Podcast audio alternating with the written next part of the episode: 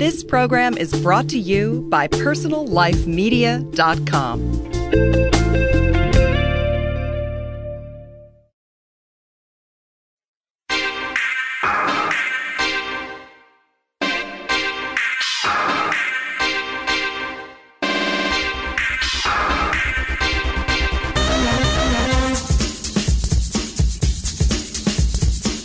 Welcome to Dishy Mix. I'm your host, Susan Bratton, and I'm super excited because on today's show, you're going to get to meet someone I dearly adore and have for many years. His name is Eric Schwartzman. Eric is an online marketing consultant, a brother in arms, and co author of a new book called Social Marketing to the Business Customer. Not only am I excited for you to meet Eric because he's just a super cool dude, but he, we're going to talk about content marketing content marketing is a new, you know, fairly new concept. And uh, I think if you have a lot of content or a complex product or a luxury brand or a B2B product that requires some explanation, anything that isn't a simple consumer packaged good that requires a lot of explanation can work really well in content marketing. Of course, as can information products. And I'm sure Eric will tell me that consumer packaged goods might work too. So uh, let's get him on the line and welcome him. Hi, Eric. Hi, Susan. Thanks for having me. Oh my God, are you kidding me? It's my pleasure. I can't, be- Eric, how come we've never done a Dishy Mix together before?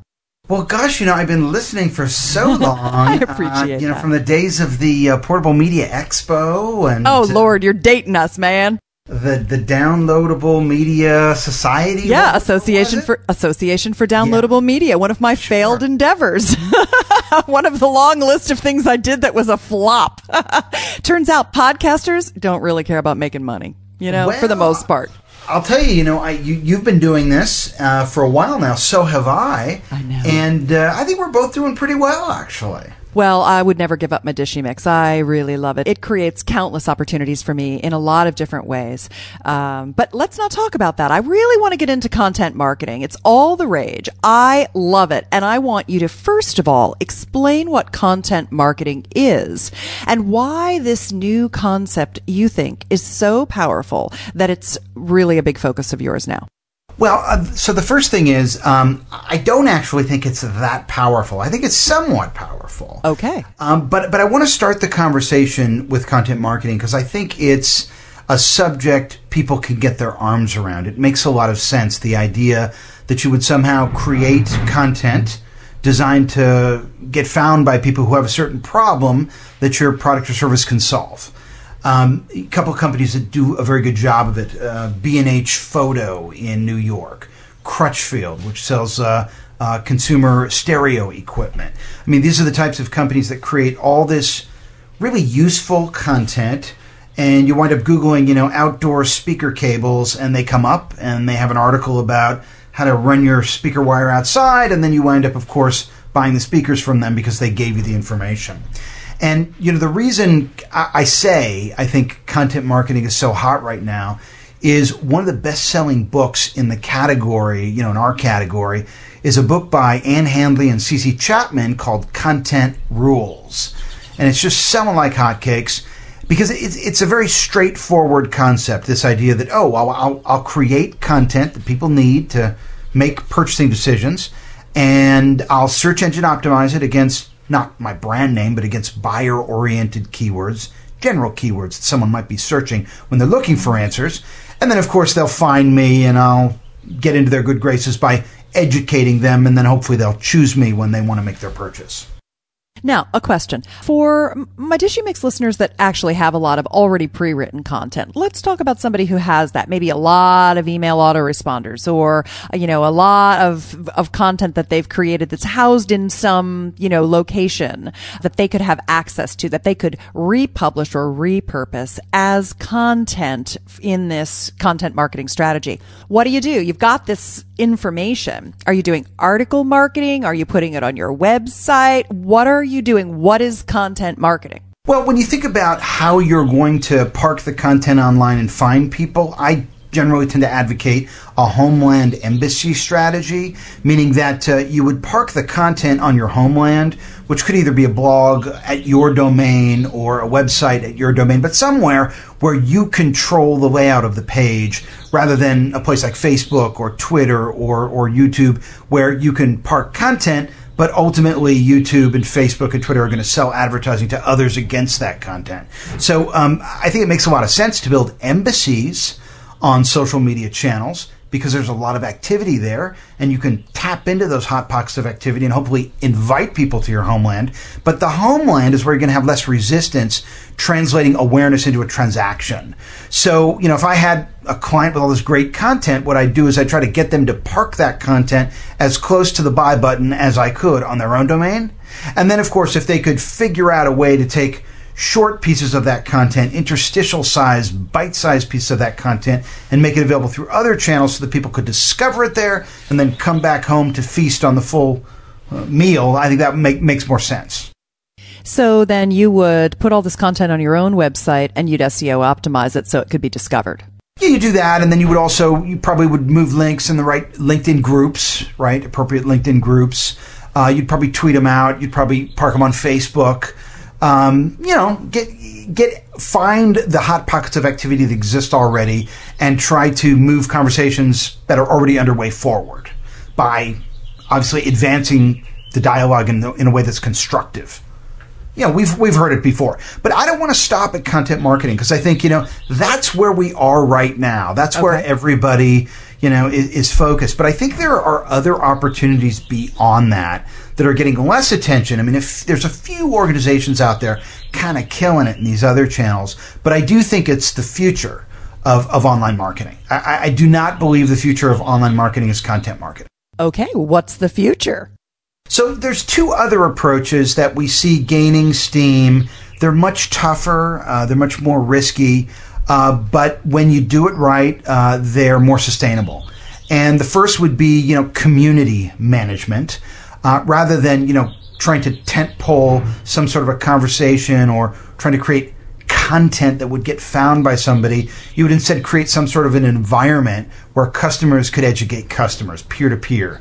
Example would be SAP's community network. I don't know if you've, you've heard about it, but they've got this B2B social network, which is branded. It's their own little network. You have to be approved to get into it. They've got 2 million members, um, highly active community. And essentially, they're making a market for their products and services without without propelling that conversation through marketing or direct sales. You've got system integrators talking to other system integrators, customers talking to customers, and they're making a market by self-educating. Communities are a big, big commitment. What do you think it costs for the average company to build a community? What platforms do you like? And how many people does it take to man it on the low side and the high side? Well, I can tell you for SAP, um, and there's actually a chapter in our book about choosing platforms, uh, because I, I do believe that the most important strategic decision any online marketer makes is the platform they choose to host their community or their environment or their website, uh, because there's nothing more disruptive than migrating from one platform to another. Um, uh, but but having said that, I know at SAP they've got four uh, full time community managers that are 25% allocated to managing the community, and uh, you know beyond that, the community pretty much manages itself. Uh, the community managers' jobs are they call themselves farmers. Their job is to weed out the off topic conversations and fertilize the on topic conversations. Um, in terms of the what they're using to host, they're using Jive, uh, which you've probably heard of is a popular platform that you can skin and use used to drive a, a custom branded social network. Um, and for them, I think it makes sense. I don't think necessarily that makes sense for everyone because you could have a community on Facebook as well. You could have a community on LinkedIn. You don't necessarily need a private branded white label social network. But I certainly think, you know, the prospect of creating some sort of a community where peers can educate peers uh, is a lot more sustainable than content marketing because something like that is not going to be directly tied to the amount of content that you feed into the system, right? People are going to be able to educate each other once they've found each other in perpetuity. So, you know, it's going to pay greater dividends. It's not directly tied to the amount of content that you create because other people create the content. Now, you said when we started that content marketing was something that was a lot of people are doing now, and that you had two things that you said were really uh, newer. You said tougher, riskier, yet more sustainable. And one of them was community. What was the other one? So, the other approach, which I think is just starting to gain some steam, and we've heard uh, the folks at LinkedIn talk about it before their IPO, is this idea of automated social media marketing. And um, to explain it to you, uh, consider uh, you know these. I don't know if you, if you were at South by Southwest this last year. I know you go frequently. Did you go this last year? I did not. Okay, so so once you were registered to attend South by Southwest, you had access to a section of the event website called My South by Southwest. Or maybe it was South by Social. Yeah, it was South by Social. And once you went into South by Social, you could put in uh, your Twitter ID, you could put in your LinkedIn ID, and you could put in your Facebook ID, and it would search and see if any other registered attendees were also your Facebook friends or your LinkedIn friends. So that's very useful, right? Because we go to these conferences, there's tons of people there. We want to make sure we you know, have a chance to hook up with people we know, deepen our relationships. We go there to network, so we want to try to network as many people as we can. But, you know, it's always sort of uh, happenstance of whether or not we're actually going to run into the people that we know who are there. And often you go to an event and you come back and you run into somebody and say, Oh, I was there. I was there too. Oh, we should have got together, but we didn't know we were there. So they offered this tool. Actually, it was through a company called Janrain, and it was called Social Sync. And by allowing you to synchronize your social networks with their conference attendees, you got that sort of that discovery, right? That's automated. South by Southwest's marketing team doesn't have to do anything to be relevant to me for that to be meaningful and to be valuable to me. And now I'm going to have a better experience at the conference, and chances are I'm going to share that experiences with others. Um, another cool example of this Janrain platform, which offers what they call contact management for the social web. They integrated with Lady Gaga's website. So you go to Lady Gaga's website, and in the upper right hand corner it says log in with Facebook. You may have seen it on other sites log in with Twitter, log in with Google. Once you log in with Facebook, right? You've not only given them your personal information from your profile, you've also recommended that website on your newsfeed to your Facebook friends, right? And you're now following that page, so they have a cons- they have a persistent uh, connection with you. So think back in the days of RSS, right, and the headache of having to actually, you know, copy and paste an RSS feed into an RSS reader. Now, by just clicking a like button or log in with Facebook or log in with Twitter, it essentially becomes a form of like subscription or RSS, but that people actually use. And of course, you've wound up recommending this page to your friends in your newsfeed, which is probably why you know Facebook is valued at 50 billion. This idea of scaling the social web, you know, not one to many, but one to one to many right? You recommend it to me, and I recommend it to my friends. One of my friends recommends it to their friends, and so on and so forth. Um, I have more examples of this uh, uh, sort of automation, which uh, have captured my my fancy lately. I noticed there's a little company that just got funding up in Silicon Valley. Actually, uh, misstatement. I think they're in San Francisco, but the name of the company is called Double Dutch, and they've got this skinnable mobile app that you can use for events.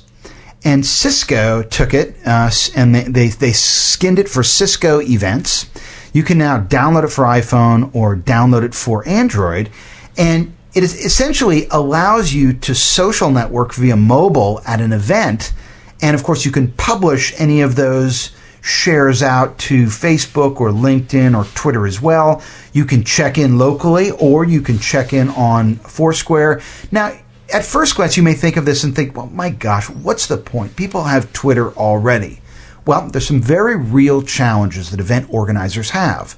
Um, if you are doing strategic corporate events and you have a need to train people, get people trained in new technology at that event or trained to be able to sell something at those events, you want people attending the sessions. You don't want them hanging out in the bar, right? So one of the things you could use with a, uh, you could do with a mobile device like this is you could put a QR code up on the screen at the beginning and at the end of every session. And of course, in order to prove that you attended the session, you'd have to be able to collect both of those codes and store them. Um, so there'd be no fake check ins. Or let's say, for example, it's a conference organizer that's always trying to drive traffic to the exhibitors, right? That's always a challenge. We've got the sessions, we've got the exhibitors. We want people to attend the exhibit, to, to visit the exhibitors, or they're not going to be able to, you know, underwrite the costs of, of our seminar, of our conference.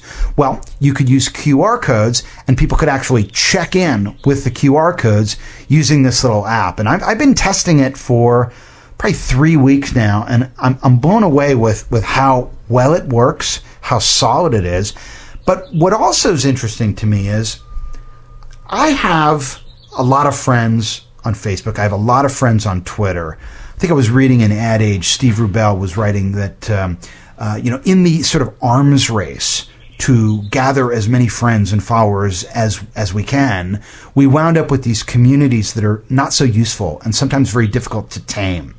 But what happens is, you know, once you take that community and you look at it through a specific lens, say the lens of the Cisco Events mobile app, now I can see who in that community is interested in Cisco or is interested in that area of interest. And it reminds me, you know, I, I don't know if I ever mentioned this to you, but I went to film school and uh, studied, you know, the history of narrative film.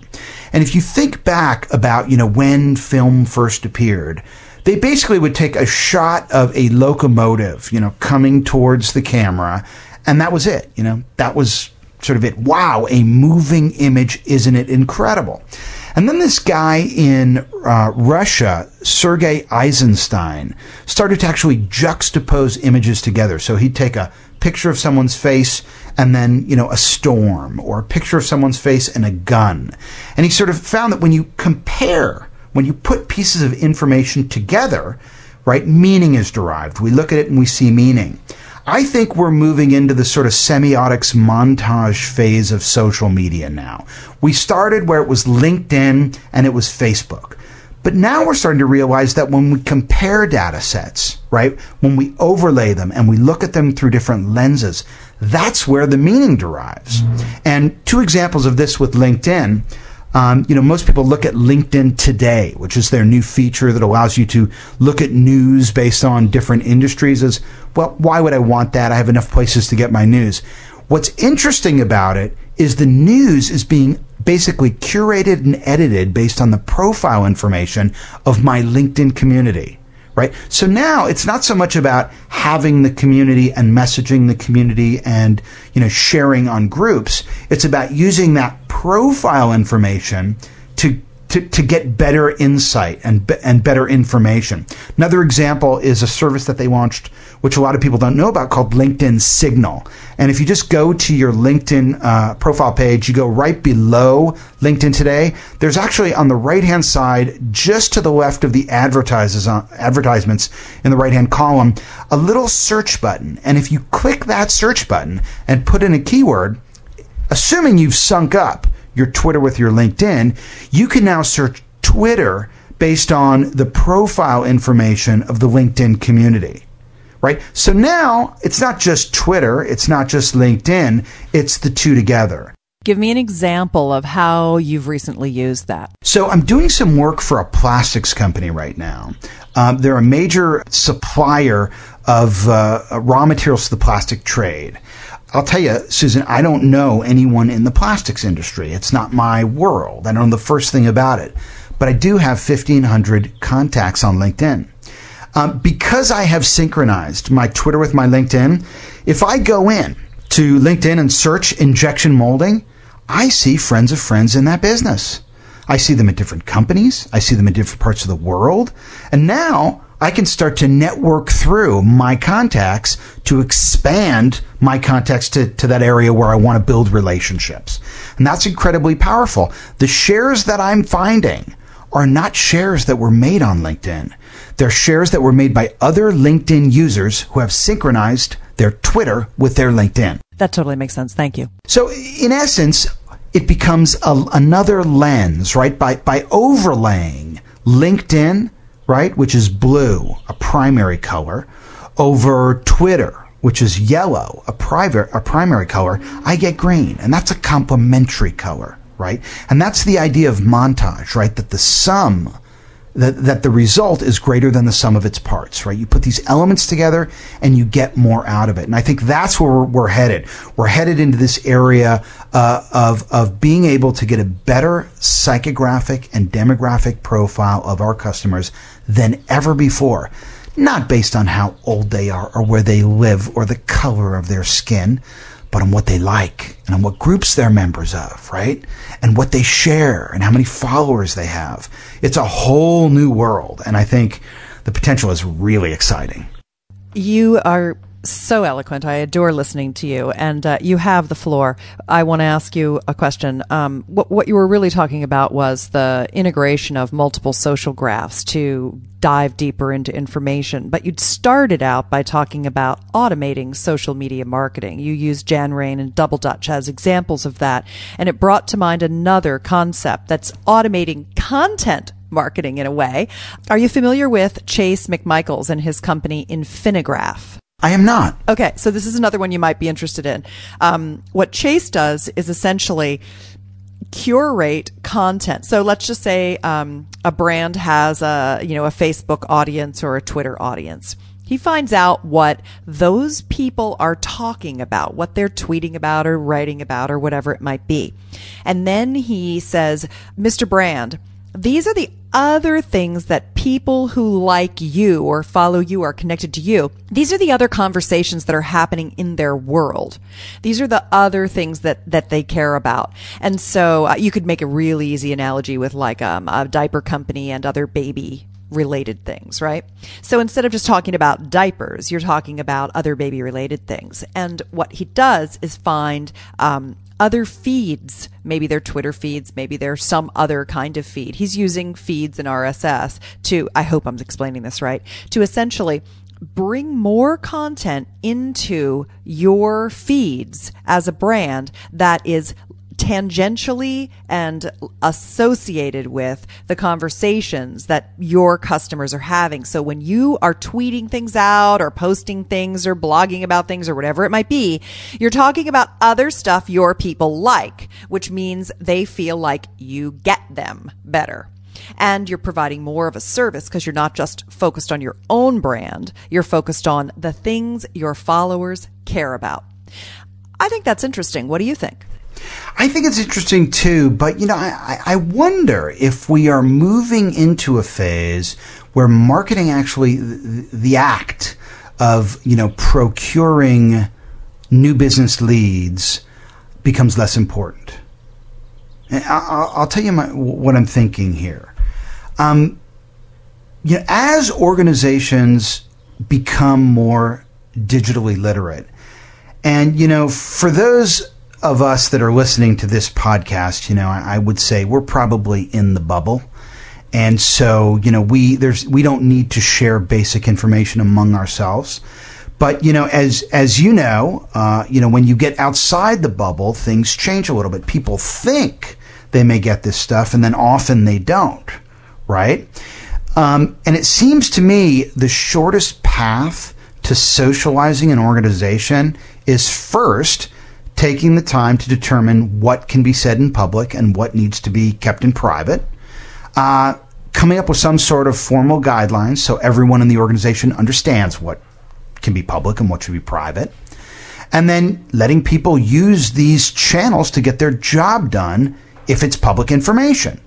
Because, you know, if I take a call, if I'm a salesperson and I take a call from someone and I'm an expert and I spend 15, 20 minutes on the phone with them, convincing them that I'm an expert and selling them my product and closing the sale, really the only value I have from that activity is that one sale. Whereas if I had performed that via digital media, if that conversation had occurred in a digital environment that's discoverable and shareable, right? Then I would be leaving behind some sort of digital breadcrumb that would pay dividends beyond that conversation. And so I think, you know, the more we see recruiting, logistics, R&D, really all facets of business that can be performed via social, the more companies do that, the more marketing just becomes a byproduct of using those channels.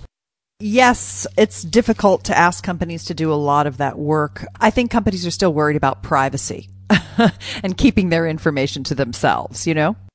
I agree, but I mean, we are in an environment here where, you know, the strategy of defending and locking down the fortress is unrealistic. I mean, we have seen now the U.S. Department of Defense and the U.S. Department of State be challenged by WikiLeaks. Uh, you know, there are countless high profile stories of organizations buckling under the pressure of social media. I mean, just last week, Burson Marsteller tries to run a smear campaign uh, for their client Facebook via email and they get pummeled. Or Comcast tries to pull funding from Reel Grrls because they put out a tweet that's critical of their hiring of uh, former FCC commissioner and they get pummeled as well. You know, or, or Overstock and J.C. Penney, uh, you know, practice black hat SEO and they get manually demoted in the search ranks. I mean, digital illiteracy, particularly in the C-suite, is it's everywhere right now. So, I mean, uh, I think the only the only practical way of getting from there to a place that's sustainable is basically saying to everybody, look, we know you use Facebook. We realize it's part of your life. Uh, we're not going to, you know, block our network from accessing it because we realize you're, you're you're using it anyways. And by the way, we expect you to turn around emails weekends and nights. So isn't it only fair that you can use Facebook here? I mean, the reason they block social media is because they haven't taken the time to say what can and can't be done because they don't want to put they, they don't. First of all, they don't have the the the the ability or education to be able to set those boundaries. But two, they want to have their cake and eat it too. They want to be able to pounce when they want to pounce and look the other way when they want to look the other way. And I think ultimately that's going to hurt them with recruiting. It's going to hurt them with uh, you know keep retaining talent. All you can do if you can't lock down the fortress is equip the troops to maneuver in the field. And you do that through guidelines and you do that through training. Is there a location that you'd recommend we could find some good standard guidelines? Anyone publish anything that you recommend? You know, I actually wrote the policy for Edison and was part of the team that wrote the policy for the Marine Corps. And I actually published a, a template. Uh, you know, have your lawyer look at it, but I mean, this is everything's covered here if you want to pull it down. It's socialmediapolicytemplate.com. Be a good place to start. Also, um, my friend Chris Boudreaux has the uh, what does he call it? Uh, social media policy website where he runs a database with links to social media policies. Mine's there, but there are others there too. Um, so that'd be a good place to start. Thank you. Uh, but but you know the hard part, Susan, with policy is not the policy. The hard part is educating the stakeholders who are going to approve the policies. That they know what should and shouldn't be in it right? You've got to build a stakeholder community, which includes representatives from all the major departments, and you've got to educate them. And you can't educate them by telling them how well they're going to be able to market through these channels. You've got to tell them how this affects them. How does it affect the legal department? How does it affect HR? How does it affect the C-suite? How does it affect R&D? And that's a lot of work, right? It can be done, but you're only going to get a half an hour to make your case, so you better be prepared. Thank you for that. I'm going to move on to another question because I know we're almost out of time. We can only expect people to listen to us so much, no matter how fascinating you are, Eric. I have three things I want to ask you. And uh, the first thing I want to know is who did you write your book for, Social Marketing to the Business Customer? Who is it really targeted to within a B2B selling organization? So it's really targeted to anyone who cares about reaching business customers. And the reason that we wrote it, uh, Paul and I found that, you know, when we're out there speaking, when we're out there uh, leading workshops, a common question we get somebody raises their hand and says, Hey, I get Facebook and 600 million people. I understand it's important, but I sell air conditioning parts. How does this apply to me? Or, you know, I sell wind turbine bearings or whatever, right? How does this apply to me? And, um, we actually looked on Amazon, we looked around, and we said there wasn't a single book specifically about how B2Bs can use social media to communicate with a select audience of specialized customers, buyers of specialized products and services. And so um, we uh, we uh, contacted a publisher, uh, in this case Wiley, and they uh, publish a lot of books about social media, but there wasn't a single title just about B2B. Uh, we both have a good amount of experience helping B2Bs, so that's why we decided to write it. Thank you. Um, tell me about your particular. Uh, if someone wanted to hire you, why would they hire you, and what kind of business relationships are you looking for right now? Well, typically, the type of customer that hires me is the type of customer that wants uh, senior level ad- advice from someone who isn't going to provide the actual service. And that can be tough to, to come by because if you go with an agency, they can sometimes recommend things that they do. And so you wonder, hey, are they just saying I should do this because they have a division that does this, or is this really the way I should go? So what I do is I augment existing teams uh, on the agency side and the client side as a subject matter expert. I work on strategy. I do a lot of policy work and I do a lot of training. And I would say my sweet spot is, is B2B and enterprise. Perfect. Thanks for that. Very well said. Last question. You were going to talk about marketing with data and give me a couple of case studies of organizations like, well, people that are using social automation. I want to come back to the kind of social automation content marketing conversation just to close off our, our uh, talk today. Uh, you'd mentioned Lady Gaga, Amazon, and Hoovers. Could you pick maybe one or two of those because we have limited time or even just talk about them collectively and what they're doing in a way that shows us directionally what you think is the right thing to do? Well, I think the Amazon example is is fascinating. So let's use that one. Um, when you go to Amazon now, you can go to My Amazon and you can sync up your Amazon with your Facebook. When you do that, you'll get a request for permission screen that'll ask for access to your extended information. If you approve that request, what you get is a calendar with all your friends' birthdays and recommendations of things to buy them on their birthday based on their profile information. So books by authors that they've acknowledged that they are their favorites, uh, you know, albums by artists that they have cited as their favorite artists. So it's it's pretty straightforward, right? It's it's not too difficult to understand. But now Amazon is really taking that information, automating it and making it useful. Uh, on the B2B side, there's a deal now between Hoovers, which is the preeminent B2B prospecting database of contacts, and LinkedIn. Um, first, Hoover's launched a iPhone app called Near Here, which allows you to look at companies uh, in your proximity, uh, not just by you know revenue or category, but also you know who's closest to you. I mean, God only knows. On the B two B side, sales reps go to markets, and they may be you know passing right by another stop they could have made, but they just didn't have that information. So the the idea of having the proximity information is valuable, but now they're integrating LinkedIn. So you know once you know who's in your proximity, you can network through your existing contacts to get the meeting rather than have to cold call. So here we see, you know, two ways that, you know, automation, you know, makes itself useful in the field of marketing. Nice. I love those examples, and I wasn't aware of them. So thank you. You've really uh, divulged a lot of new little things that uh, I want to go check out, and I really appreciate that. Uh, you're very fresh, Eric. Well, thank you very much. I mean, coming from you, that's huge. I'm, I'm a regular listener. I get so much out of this show. Um, you know, you're keeping me in the gym, so thank you. Oh God, I wish I was keeping myself in the gym. Well, uh, Eric, I'm going to give away a copy of your book to my Dishy Mix fans. If you go to Facebook and search on Dishy Mix, you'll find my fan page, and I'll give one lucky winner a copy of Social Marketing to the Business Customer. Listen to your B2B market, generate major account leads, and build client relationships. And, and I'm going to sweeten the deal. I'm going to oh, sweeten the deal. Okay, sweeten it. All right, go ahead. The winner also gets a one hour conference call with me. Oh, that's super sweet. Thank you so much. Well, that will be an action packed conference call.